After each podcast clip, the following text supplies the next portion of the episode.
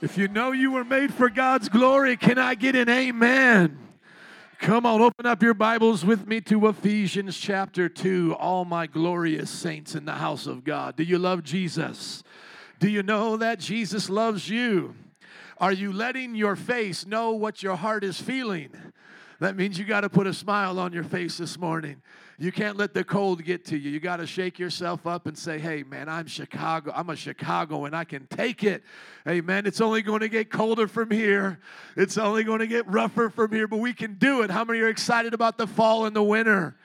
Amen. It's here upon us now. Opening up your Bibles to Ephesians chapter 2, verse 1. We're going through the book of Ephesians verse by one, uh, verse by verse. And today we're in Ephesians chapter 2 because we're learning about the grace message. Everybody say the grace message. Today I want us to uh, stand up. We're going to sing a hymn. Would you put it up uh, for us on the board? Everybody stand up with us. And uh, Andrew, would you put up there the song that we sang with your wife when uh, we went to pray for her? Uh, we're going to believe that Jesus uh, is our answer today. Jared, what was the name of that song? What a friend we have in Jesus. Thank you. And Jared will be leading it out today in the key of C sharp minor. No, I'm kidding. Like, you know, it's hard to be up here. Like, just listen to my voice. I sound like a professional wrestler, you know, snap into a Slim Jim, if anybody remembers those commercials. But I will be leading your hymnal today. You know, and uh, as he's getting this up, the reason why we're doing this is we're reminding ourselves of the faith and grace message of the past. We're, we're building our foundation upon the faith of others who have gone before us. And as a contemporary church, oftentimes we forget some of these goodies of the past. So, uh, what I want us to do is just sing each one of these verses. It's not really uh, difficult, but as you're singing it, especially some of these parts that may relate to your life, uh, don't just think about yourself. Think about people who maybe a hundred years ago who were dealing with uh, losing their children as infants when medicine wasn't so good for our children, and they were singing this, or people that were fighting for civil rights and they would go to church and sing this, or for those who are going to war, literally World War One 1 and 2. These would have been the kinds of songs our forefathers would have sung in their most difficult times. If any one of you has a grandparent, somebody that's 70 or older that's alive, these are the kinds of songs they would have sang in church. It's only a new thing that we've turned to such modern songs, and now it's like the newest one, the newest one, the newest one. They literally had the same songs for hundreds of years. So, are you all ready for this? Okay. What a friend we have in Jesus, all our sins and griefs to bear. What a privilege to carry everything to God in prayer. Sing it a little bit louder. Oh, what peace we often forfeit. Oh, what needless pain we bear. All because we do not care carry everything to God in prayer. Next verse. Have we trials and temptations? Is there trouble anywhere? We should never be discouraged. Take it to the Lord in prayer. Can we find a friend so faithful who will all our sorrows share? Jesus knows our every weakness. Take it to the Lord in prayer. Last verse, here we go. Are we weak and heavy laden, cumbered with a load of care? Precious Savior, still our refuge. Take it to the Lord in prayer. Do thy friends despise, forsake thee? Take it to the Lord in prayer. In his arms he'll take and shield thee. Thou will find a solace there. Give it up for Jesus. Come on. You did it. You may be seated. Man, I mean, you just put yourself in the shoes of those who wrote those songs. They have meaning. You know, when I was reading that part right there where it says, If your friends forsake thee, I wanted to put like on Facebook. You know, I get blocked all the time. And it's like, hey, people were always forsaking people back then. It's still happening today. Don't get discouraged. And if you have problems today, bring it to Jesus. The way I look at our lives is every problem is an opportunity for the problem solver to show up and do something great. So let's talk today about about the lust of the flesh versus the fruit of the Spirit.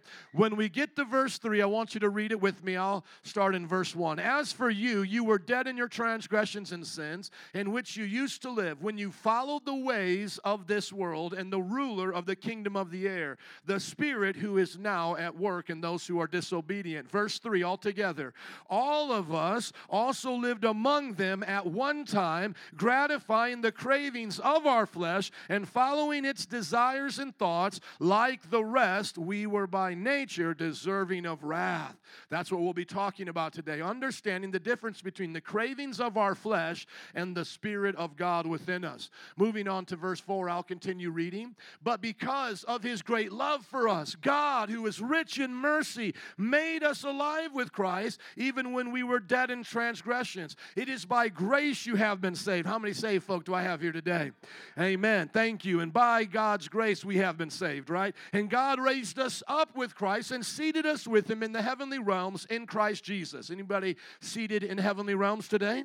Not just seated here in Chicago, but also in heavenly realms. Get ready for that to come alive today. In order that in the coming ages he might show the incomparable riches of his grace expressed in his kindness to us in Christ Jesus. Right now, we get a touch of heaven on earth. It's like peekaboo, peekaboo. Here's a little bit of heaven. Here's a little bit of glory. Here's a bit of little uh, of love that God gives us, and we really do our best to show the world. But one day, the glory of God is going to fill the earth as the waters fill the sea. Everyone is going to see the light of God in our lives. We are going to be, he said we're the light of the world. Isn't that true? And the Bible says one day they're going to see us as that. They're going to see us as the sons and daughters of our King, made in his image. So get ready for the coming ages, for God's grace to be expressed in your life. And then these last powerful verses, 8 and onward. And I hope that you're taking time during the sermon series at least to try to read the book of Ephesians once a week, if not just this passage. And while you're reading it, try to commit some parts to memory. And I would say start with verse 8 For it is by grace you have been saved through faith. This is not by Father Tom. This is not by Bishop so and so. This is not by Pastor you know who. This is by grace through faith. This is not from yourselves. You can even save yourself.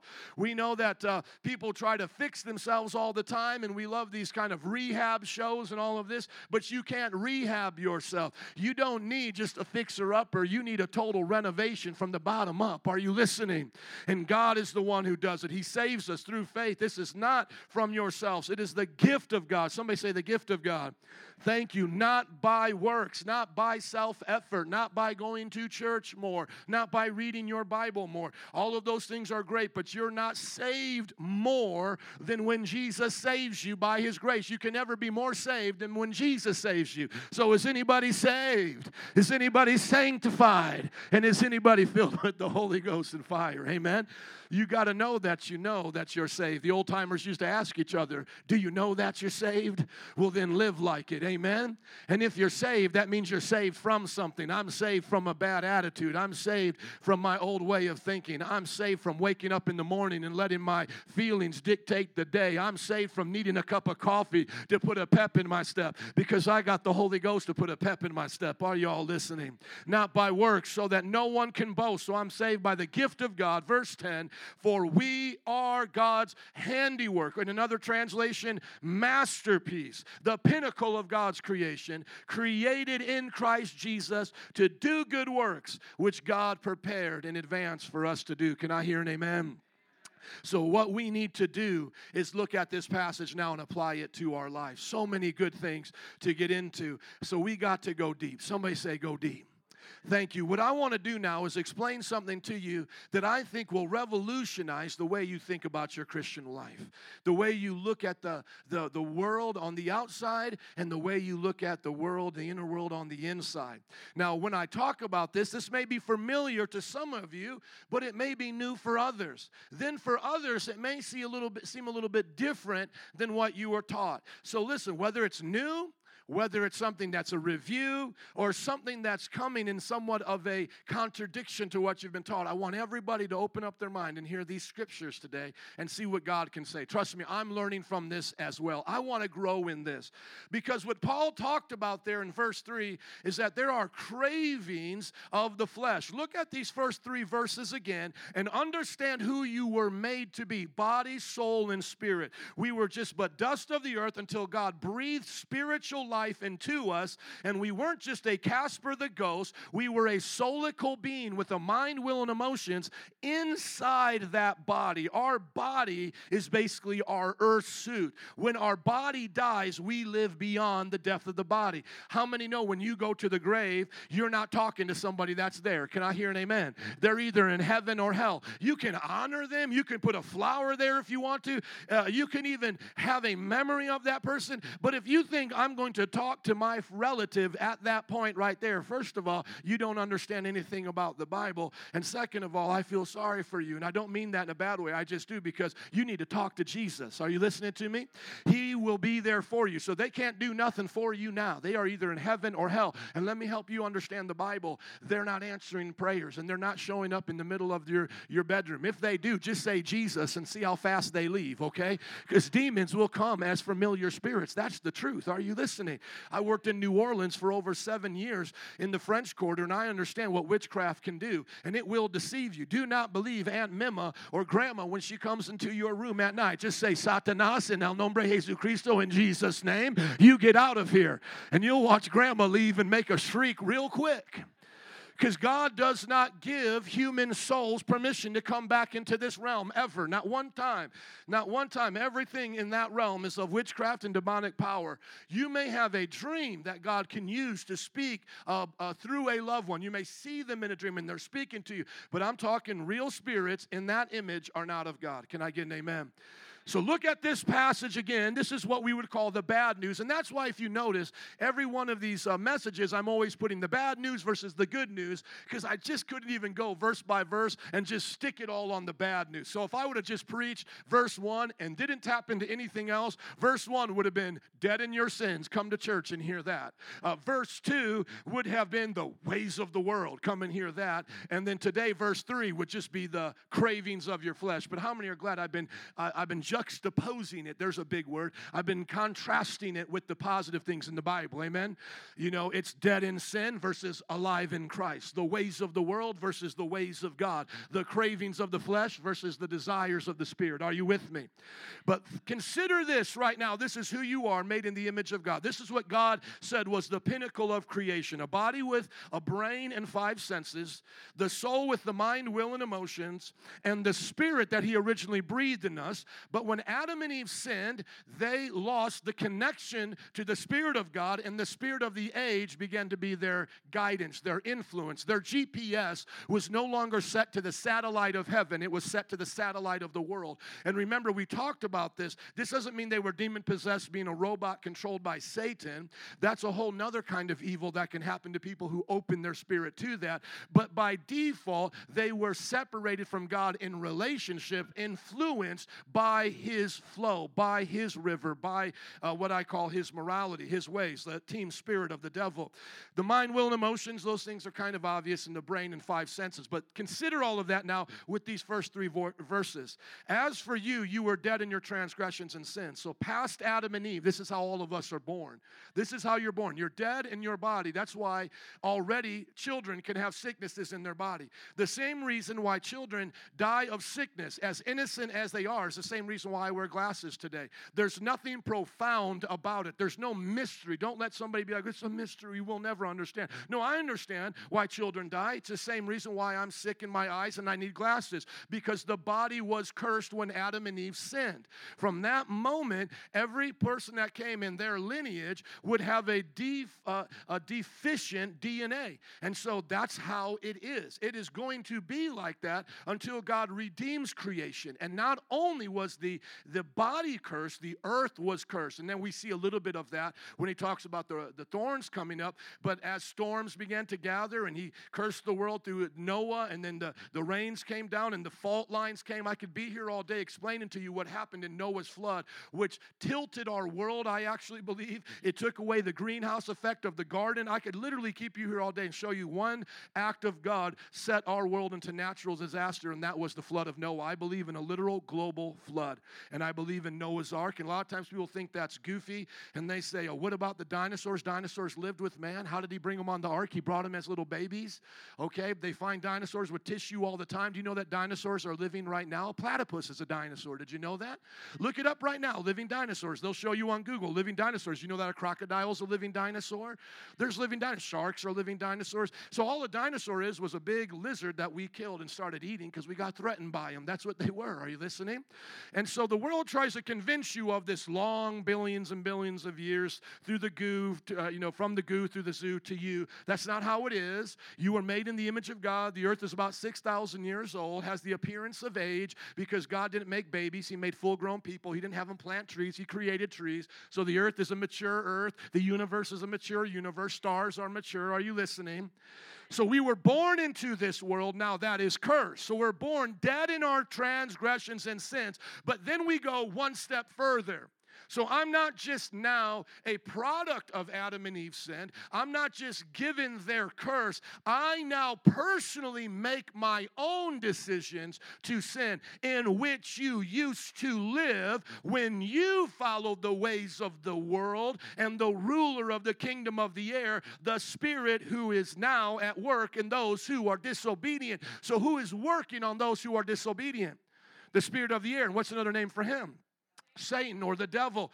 So the moment we came out of a living relationship with God, we became under the influence of the devil. Now think about it like this. They were naked and knew it not, and it wasn't until God came, God came into the garden that they knew they were naked and ran away and hid, naked and afraid as it were. And see what this teaches us is that the glory of God was their covering. The light that was in their spirit was what covered them. Moses had Moses had a taste of this when he went to get the 10 commandments because his face glowed glowed, literally like a light bulb. Ah, his face glowed, not a halo, his whole face. Are you listening? And they got so intimidated by it, they said, Moses, put a covering on. We don't even want to see your face because it makes us feel convicted. But that's what we're going to be like in the glory of God. The clothing of righteousness is the glory of God. So it's not like we're going to be, um, you know, kind of like a naked creature where sexuality will be what defines us in our body. Our bodies were meant to be covered with glory. Our glory, uh, the glory of God is our covering covering. Are you guys tracking with me? And, and the Bible says this is going to be our robe of righteousness and the glory of God shining brighter than the sun. This is what we're going to get back. But we had lost it. We knew we were naked. We were afraid. We ran from God. That was Adam and Eve. And then from there, we're now born into this world. We know there's something wrong. Our children don't have to be taught to lie, they have to be taught not to lie. Does everybody get that as a parent? Has anybody taught their children to lie? Well, how did they learn it? How did they learn to be spoiled? spoiled? How did they learn to be greedy? How did they learn that? They learned that because they followed the ways of the world as a magnet by their flesh. Now, is God merciful to children? Yes. He said the kingdom of God belongs to them. If they were to die, they would go to heaven. And, and we know that with David. David's child died, and then God said to him, He's not coming to you, but you will go to him. So we have a trust and a hope in our God. He'll always do what's right for those who are innocent. But we now know, those of us in the land of the living with a conscious minds, accountable, and we are responsible response able for what we do. We've chosen the ways of the world. And the devil's worked on us. How many has the devil worked on before? You know what I'm talking about. Nobody's raising their hand except me. What happened here? How many of you have had the devil work on you? Some people say, well, the devil's working on me over time. Well, you got to fire him. Amen? And so look at verse 3. Here we go now. All of us lived among them, the sinners, those separated from God at one time. And what was our life motto? What was the, uh, the modus operandi, the, the motto of our life? Do what thou wilt. I do what makes me happy, gratifying the cravings of our flesh and following its desires and thoughts. Like the rest, we were by nature deserving of wrath. So, right here, as a sinful person, this deserves wrath. God does not have to save us. God could leave us to have a body that dies and a soul and a spirit that is eternally separated from Him. He could have left us in our naughty nature. Everybody say, naughty nature. See, I was born naughty by nature, and by that nature I followed the flesh, which is the same thing as the body. The Greek language of the New Testament says the body is the soma. Sometimes you'll see that at spas, soma, and the Greek word for flesh is sarx. They mean the same thing. There's nothing, once again, mysterious about this. It is simply your body. And what we now know through neuroscience is how powerful your brain is. The most powerful organ in your body is the brain. It is the center of the central nervous system.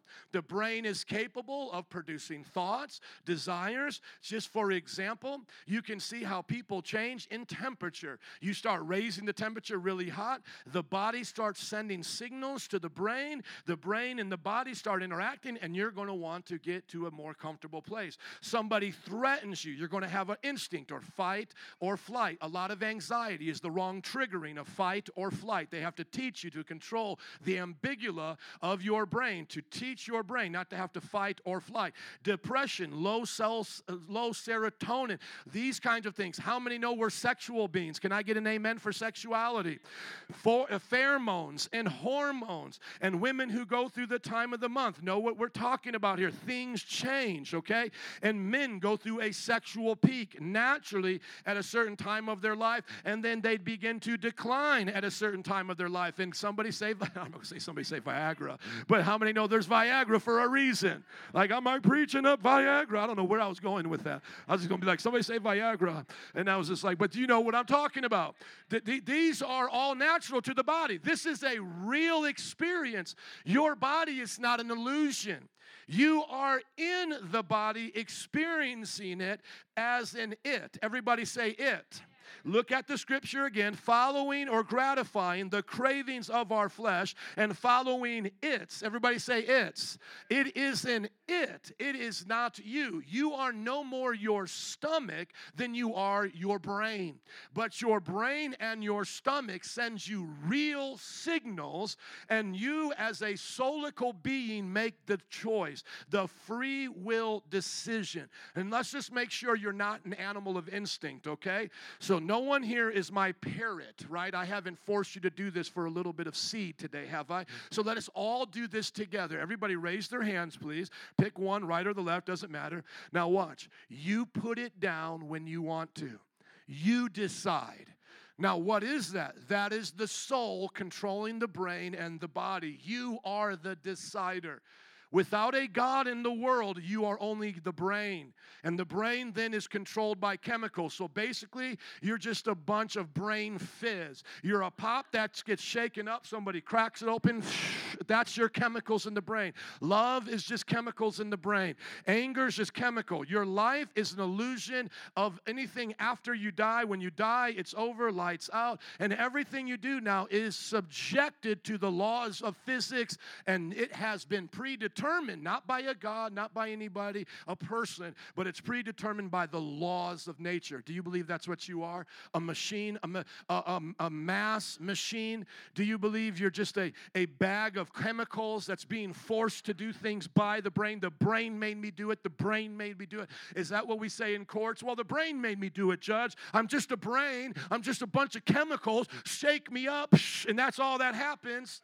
No, we believe even the atheist atheist who says there's no God and he's nothing but a brain uses his free will to try to convince himself of that and try to convince us of that. He says there's no God and then he lives as if there is a God.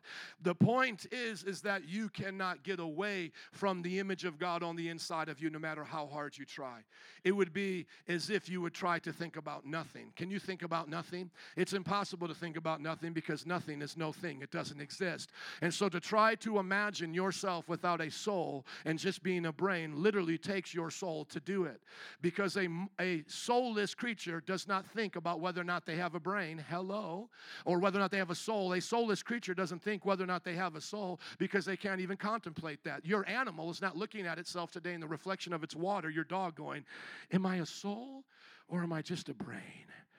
Why do I eat the food that I eat? Why does no? They don't contemplate life. The fact that you contemplate yourself.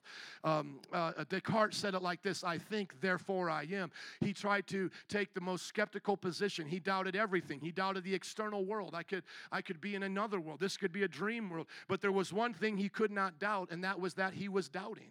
The very fact he was doubting proved that there was a doubter, and therefore he had to bring it back to the very fact that I'm thinking means that there's an I am. There's an I am here that is thinking.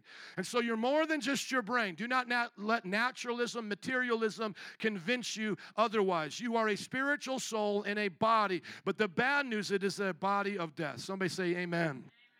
Now, here's the two perspectives that you have as a Christian.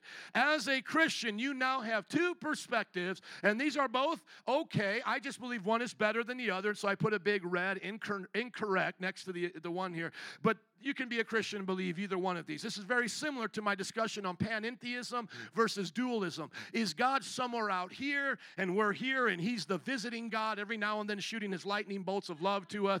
Or are we in God, in His presence, living with Him and in Him, as the Bible says, in Him we live and move and have our being? And the same thing is here. As a Christian, you're going to have to make a decision. When you were born again, when you were made a new creation, listen to these scriptures real quick. I have them on my introduction. Second Corinthians uh, 5.17. Therefore, anyone who is in Christ, the new, uh, anyone who is in Christ, the new creation has come. The old has gone, the new is here. So once again, it says we're a new creation, the old is gone, the new is here. Second Corinthians 5.21, he who had no sin became sin for us, so that in him, talking about Jesus, we might become the righteousness of God. Everybody say a new creation.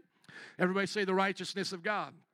Okay, John 3 3 says that you must be born again if you want to inherit the kingdom of God.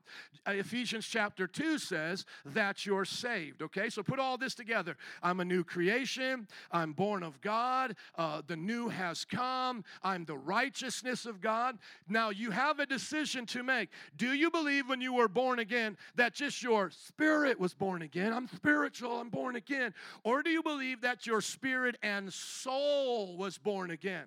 See, this is the difference between many Christians today. They've been wrongly taught, I believe, that they are a Dr. Jekyll and a Mr. Hyde, that there's literally two yous on the inside of you. There's a sinner you now that has always been there, and now there's a born again you, and these two are fighting against each other, and this is called the flesh and the spirit. But that is not what I believe Paul is saying when he talks about us now battling the flesh and the spirit. This is not what I think it is. I think your soul is spirit as well.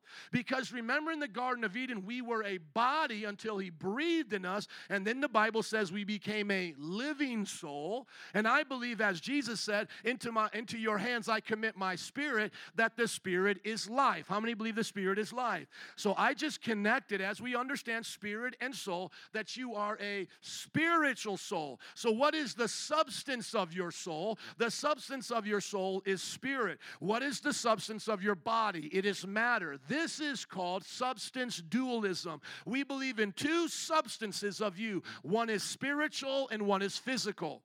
Some try to deny the spiritual. The atheist says you have no spiritual, you're just physical. The weirdy New Age says you're just spiritual and everything else is just an illusion. No, we believe in substance dualism. There are two real substances that God has created spiritual substances, spirit like Him, angels are like Him. Heaven is a spiritual place where He dwells, and then earth and creation, as He made it differently, is a physical creation. And then, like I I said before, He makes us physically, but He doesn't stop there because that's what He does with animals physical, physical. But what He does for us is breathe spiritual life into us, a spiritual soul in the image of God that has self determination, has a mind, a thinking mind, a will to determine things and emotions. Okay, everybody say amen. Just follow along with me here. So you have a decision. Do you think that your mind, will, and emotions are still as lost as a goose in a hailstorm? Storm, or do you believe that when you were born again, spiritually your mind was changed? your will was changed and your emotions was changed. Let's look at peter. I got to borrow from him a little bit because it's obviously the word of god but let's listen to peter and paul today. Both of them had something to say about this.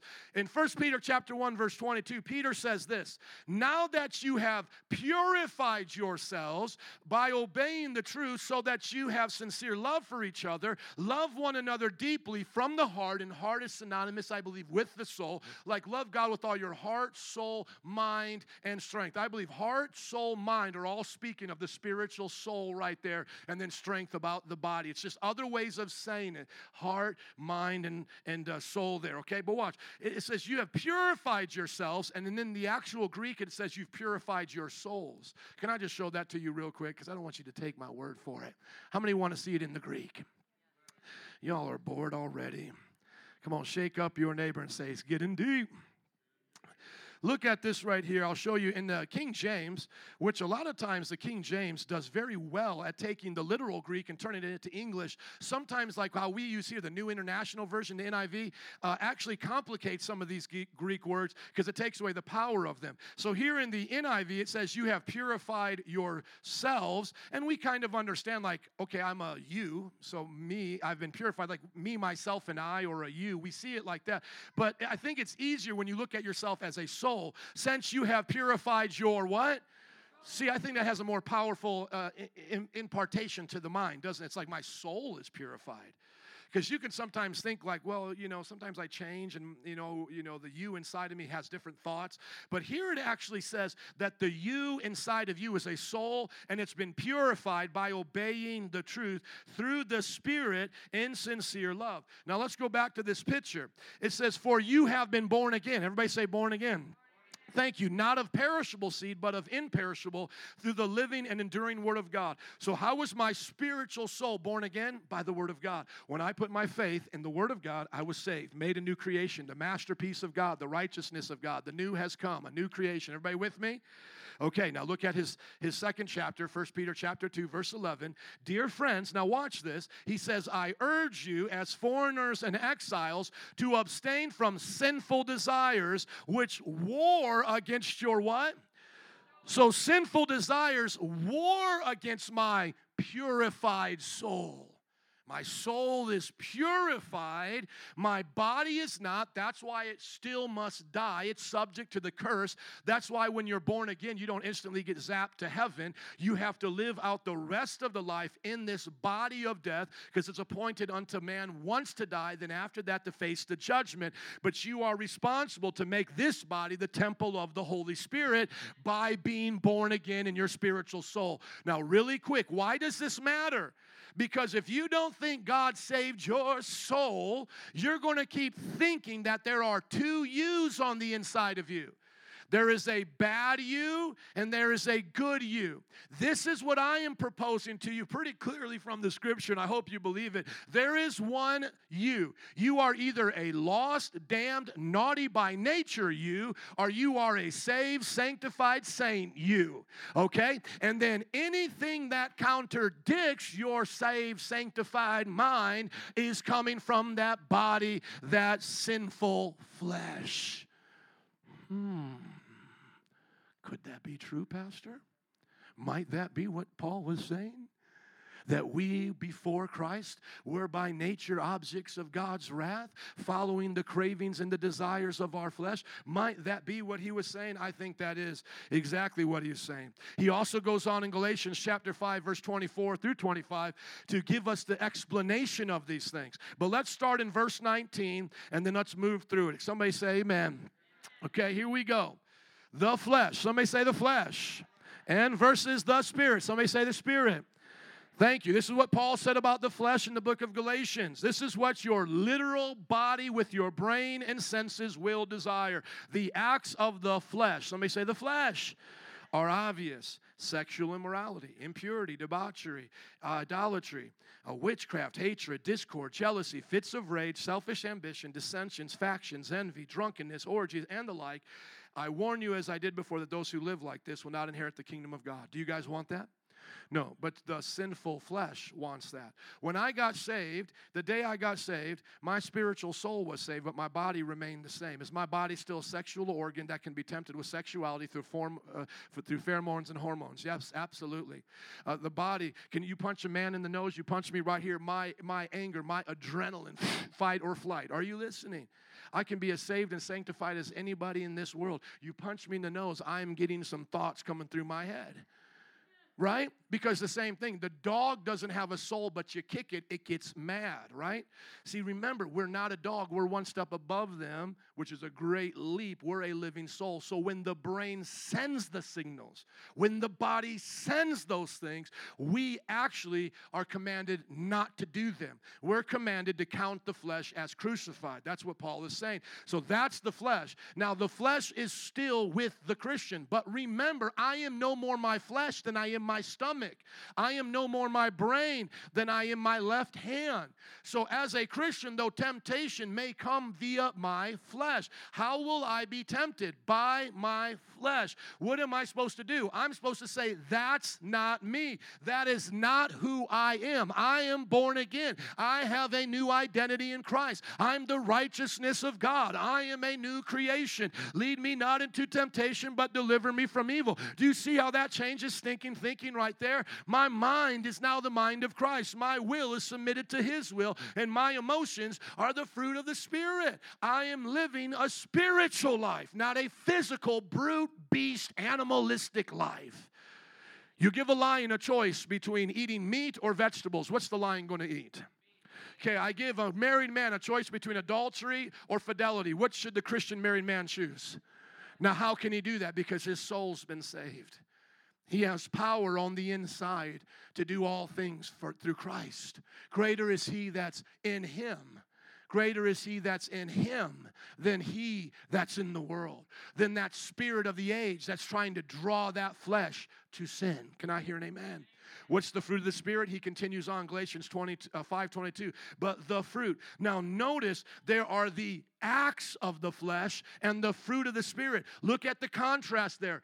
Acts of the flesh are things that you do, it's things that you do. But fruit is what you let happen to you. You let the fruit grow, you let God's fruit grow in your life. The acts of the flesh you have to do. How about this? You are saved by grace, what you let God do, but you're damned by works. The wages of sin is death. Ooh, that was mic drop, baby. Oh, man, I hope you all get this. The acts of the flesh are this, the fruit of the Spirit are this. You are saved by grace, wages of sin is death. Come on. Do you see the contrast? God is saying you have to work your way to hell. You have to act up and fight against me to go to hell, to go to heaven. You just let me save you. You receive a free gift. You let fruit grow. You let fruit grow. But the fruit of the Spirit love, joy, peace, forbearance, which is another word for patience, kindness, goodness, faithfulness, gentleness, self control. Against such things there is no law. Now, notice the flesh is over here, Galatians 5 19 through 21. The Spirit is over here. Galatians 5 22 through 23. Now, what comes after 23 in math? We go 23. Okay, now look right here in the middle. 24 of Galatians chapter 5. Those who belong to Christ Jesus have done what with the flesh? Put it on reality TV and said, I was born this way, made a music video about it. No, they they did what? They gave into it and just said, This comes natural to me. What have those who belong to Christ do? What have those done who belong to Christ Jesus with the flesh? What have they done with it? Crucified it. We count it as dead. I am a living dead man. My body is dying, it's dead and separated from God, but my spirit is alive. So I count my brain and senses dead, and I count my spirit alive with Christ. Those who belong to Christ Jesus have crucified the flesh with its. Am I in it? Come on, am I in it? Y'all don't know if I'm in it. Are you in it? Are you a he, she, or an it? Which one are you? Let's talk to each other right now. Let's, let me teach it a little bit. Are you a he, she, or an it? Okay, the Bible's written in the same grammatical ways our, our language works as well. It's an it. Are you an it? So are you your stomach? Is your stomach a he, she, or an it? Is your brain a he, she, or an it? Is your flesh a he, she, or an it? What is your spiritual soul? A he or a she. God made us in his image, male and female. The body reflects a soul in gender.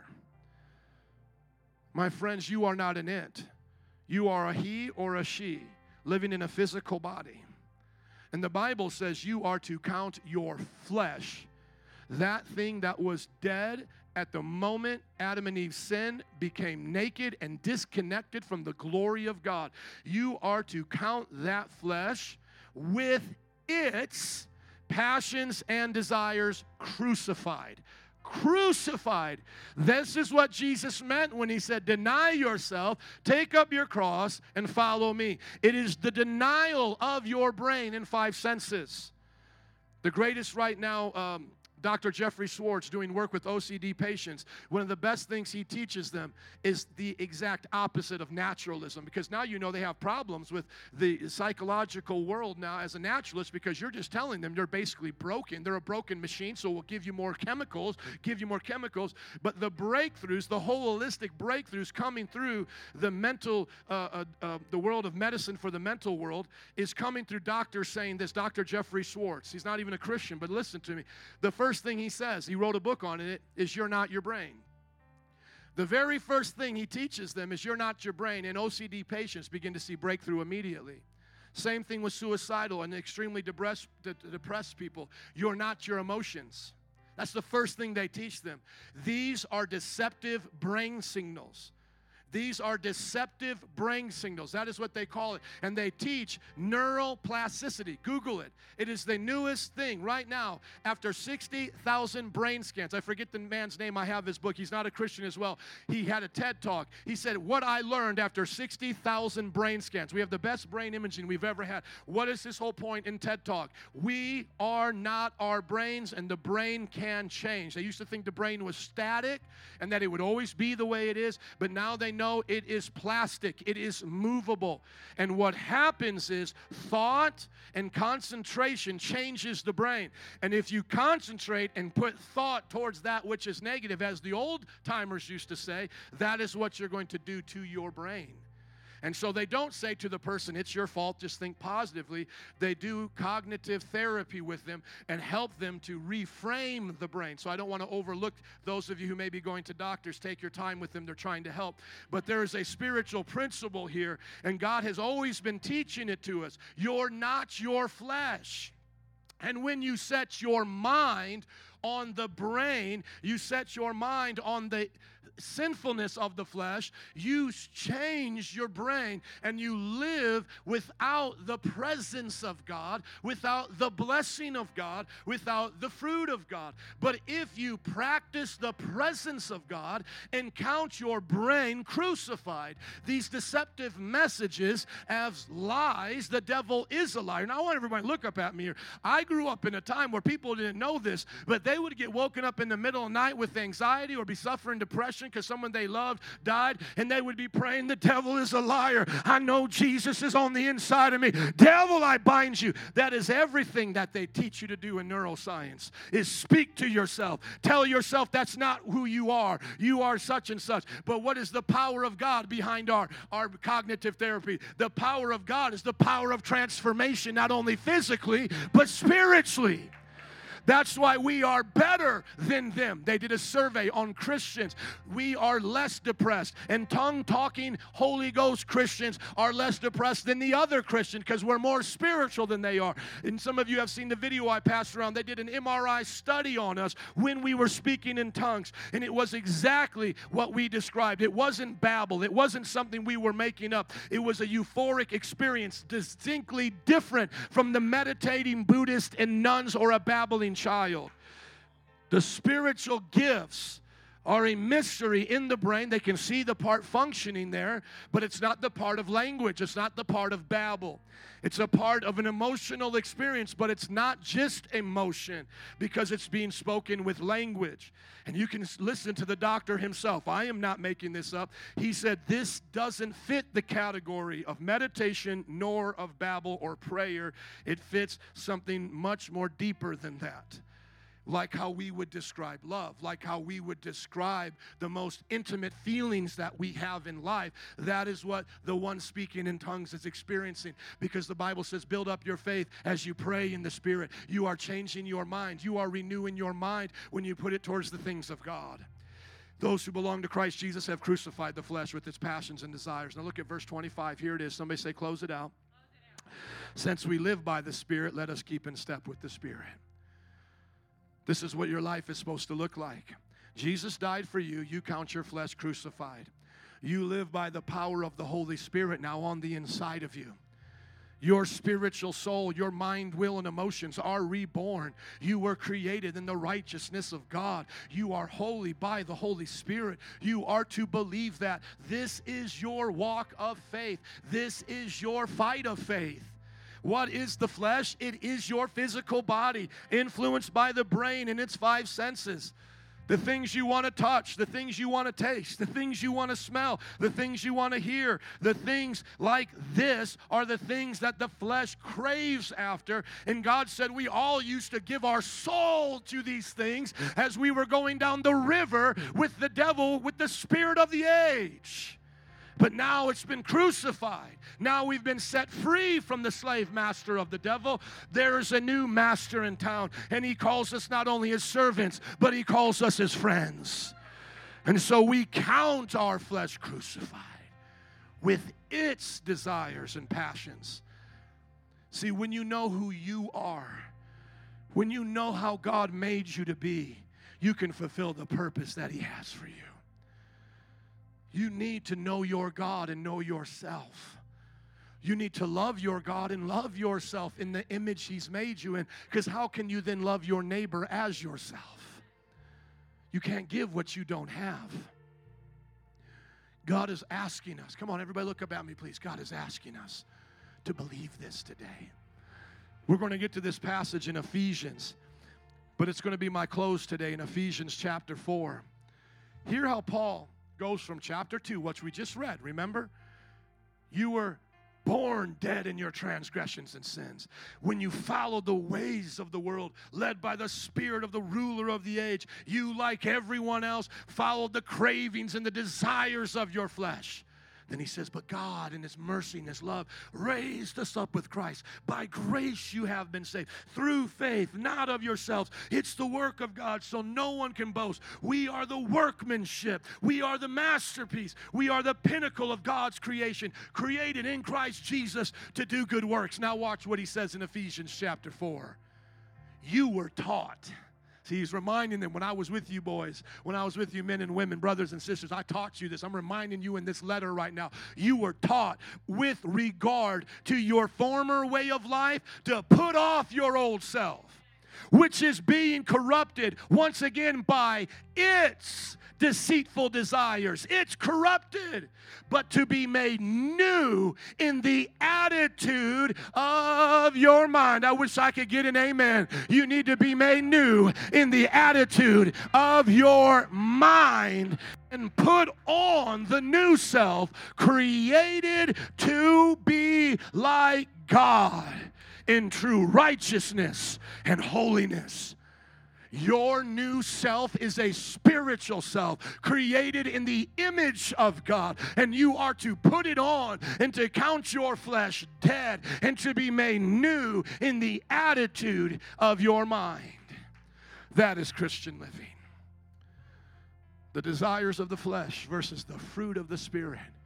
When your mind is made new, you're going to have some love flowing through you. You're going to eat the fruit of love. You're going to eat, and I like to think of the fruit because it's not fruits, plural, fruit of the Spirit as an orange with about nine slivers. You know, you peel an orange and you got nine pieces, but it's one orange. It doesn't say fruits, it says fruit.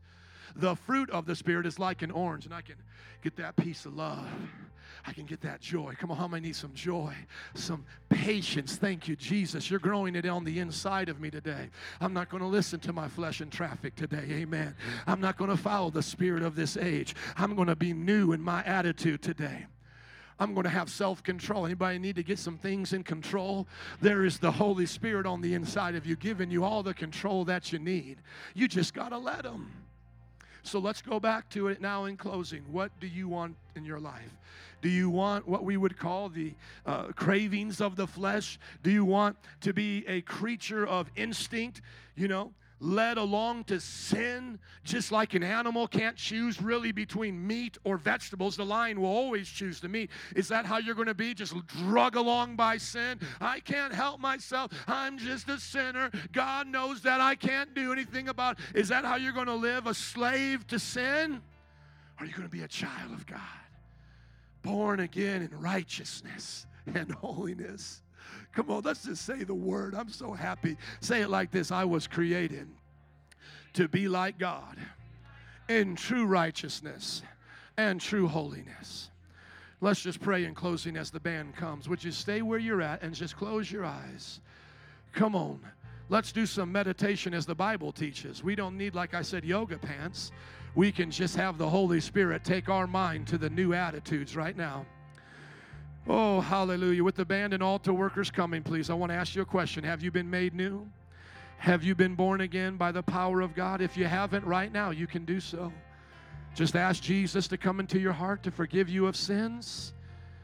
Admit that you have been a person of creaturely instinct, following your flesh. You have been naughty by your nature. Confess those sins and be born again. Those of us who would say, I, I know I'm born again, Pastor, right now, let's count our flesh crucified. Count it all dead. Everything we put in that flesh side, let's count it dead right now. Let's count every one of those things dead. And if you don't believe it right now, say, Lord, help me to believe. A man cried out to God and said, Help me to believe. It's okay to pray that way. But understand how he's going to help you. He's going to do it through the word. Romans 10 17, faith comes by hearing, and hearing by the word of God. Hear the word of God this week as you pray and get rid of your doubts. Those of you who don't doubt it, come on, speak it out. Speak it out. I believe I'm free. I believe I am who God said I am. Think about what Jesus said those who know the truth those who really know the truth, those are my disciples, and the truth shall set you free. When you believe this, this is the truth that sets you free. This is it, my friends. This is your battle of faith. It doesn't get more spookier than this. It doesn't get weirder than this. This is as clear as clear can be. God did not want us to miss this. Be born again, count the flesh as dead, and live by the Spirit few more moments. I'm so excited to live by the Spirit. Lord, help us, lead us, guide us. Our thoughts can be tempting because, God, we're so used to them and we think that they're true because they sound like us. But Lord, the language of thought, as they teach us in neuroscience, can be deceptive. We can deceive ourselves.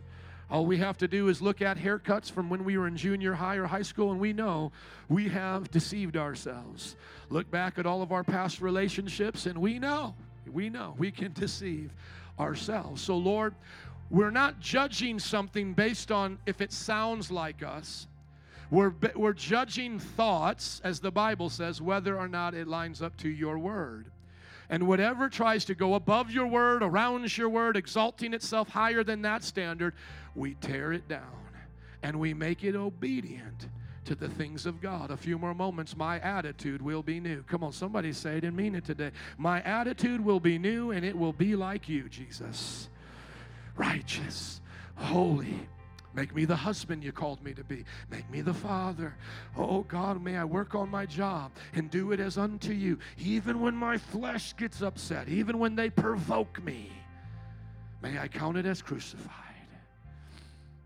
Let all my emotions, come on, everybody take a deep breath. Let all my emotions be filtered through you today. Let all my words come through the filter of the Word of God today. Let me not be angry, Holy Spirit, unless you're angry. Let me not speak a word of judgment unless you spoke the word of judgment. Let me say what you say. Let me do what you do. By the way, as you're going through the emotions right now, I don't believe that God is a Buddhist in emotions. He is not just like one emotion. God gets angry, God gets grieved, God gets sad, God gets happy. You just read the Bible. God shows himself what we call anthropomorphically. He uses human uh, words to describe his emotions. He gets angry, he gets upset. And so you want to filter those through the Lord. See, things that sound similar to this in New Age is like you just need nothing, you need Zen. That's stupid. That doesn't even exist. What's true is how to manage emotions because you are supposed to be mad in life. You're, there's going to be times you're supposed to get angry, but do it as God were to get angry as Jesus in the temple, right? There's a time to get angry, but there's a time not to get angry when it's natural to you. The Bible says there's an anger of a man that never brings forth the righteousness of God. He'll teach you the difference. Trust me, that's been a lesson I've learned over a few years, but I finally got it. There's a time to be angry and a time not to be. He'll teach you. Come on, ask Him, Lord, I filter my emotions through your mind today, through your spirit today. A few more moments. Emotions will, will, my will to your will. Right now, not my will, but your will be done. But listen to that. Listen to this. Just that, come on, I got to get deep with you guys. 30 more seconds. Jesus is saying, Not my will, but your will be done. But remember, he had to choose by his will to say, Not my will, but your will be done. Somebody's mind just got blown. Come on. Does God want us to be robots? No, he wants us willfully to be obedient. Do I want my children to be uh, uh, brainwashed and have no will and just do everything? That would break my heart. No, if they only cleaned their room because I brainwashed them, if they only cleaned, uh, the, you know, um, uh, said the right things at the dinner table because I brainwashed them, I, it would break my heart. I would say, I would rather have uh, you be rebellious than to be like that because I didn't I don't want a robot. But now watch. What's better than rebellion is a rebellious person choosing to be obedient. Robot, rebellion, obedient. Come on, what do you want? I don't want to be a robot, don't want to be rebellious, obedient. So my will is to make his will be done on the earth as it is in heaven. Come on, pray it through. What are some things that you've been wrestling with? Your will, His will. Your will, His will. And God is saying, I'm not going to force it. I'm not going to make you do this. But you let go and let me, I'll do this thing through you. I'll do it with you. Oh, God, there's some revelation on that for somebody today. I'm sensing marriages in here. You know, I don't get prophetic often, come on, but I'm sensing some marriages in here. Need to hear that. You need to submit your will to His will for your marriage. Help us, Lord. Mind, will, and emotions, the attitude of Christ. Oh, Lord, we're about ready to dismiss. Help us to uh, just remember this message that we're not to be creatures of instinct, following the cravings of this world, but we're to live by your Spirit. In Jesus' name. And everybody said, Amen. Can you stand up and give it up for Jesus? Amen. Would you slap your neighbor high five and say, Live by the Spirit? God bless you. Have a wonderful day. You are dismissed. Thank you for coming. Come up for prayer if you would like some. We'd love to pray with you. Otherwise, worship. Have a great week. Enjoy life groups. Thank you, Father. This is a good Ephesians prayer. Yes, for raising me up with you. As we leave here today, we're leaving in the presence of God. If you need prayer, come on, we'll love to pray for you. To receive encouragement. God is with us.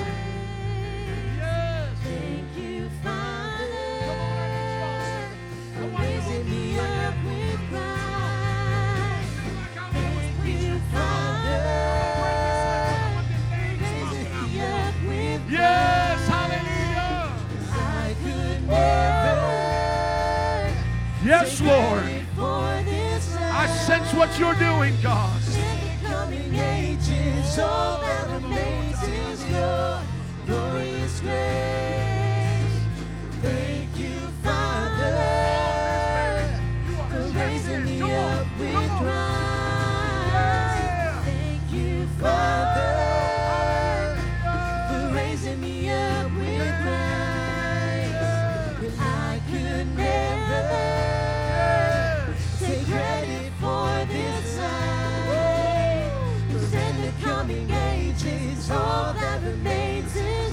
Time. Come on. Thank you, Father. Yeah. Now, just the djembe voices. I could never, and I could never. Just the djembe voices. Come on, because in the coming ages, all that remains is your glorious grace. Sing that again, cause, cause in the coming ages, all that remains is your. Just a few more times, cause in the. in the coming Yes. Oh, it's starting even right now. One more time. Yeah, yeah, yeah, yeah. Come on. coming ages, all that remains is your Woo! Turn it up. Yeah. Come on. Thank you, Father, Come on, is anybody thankful today? Yeah!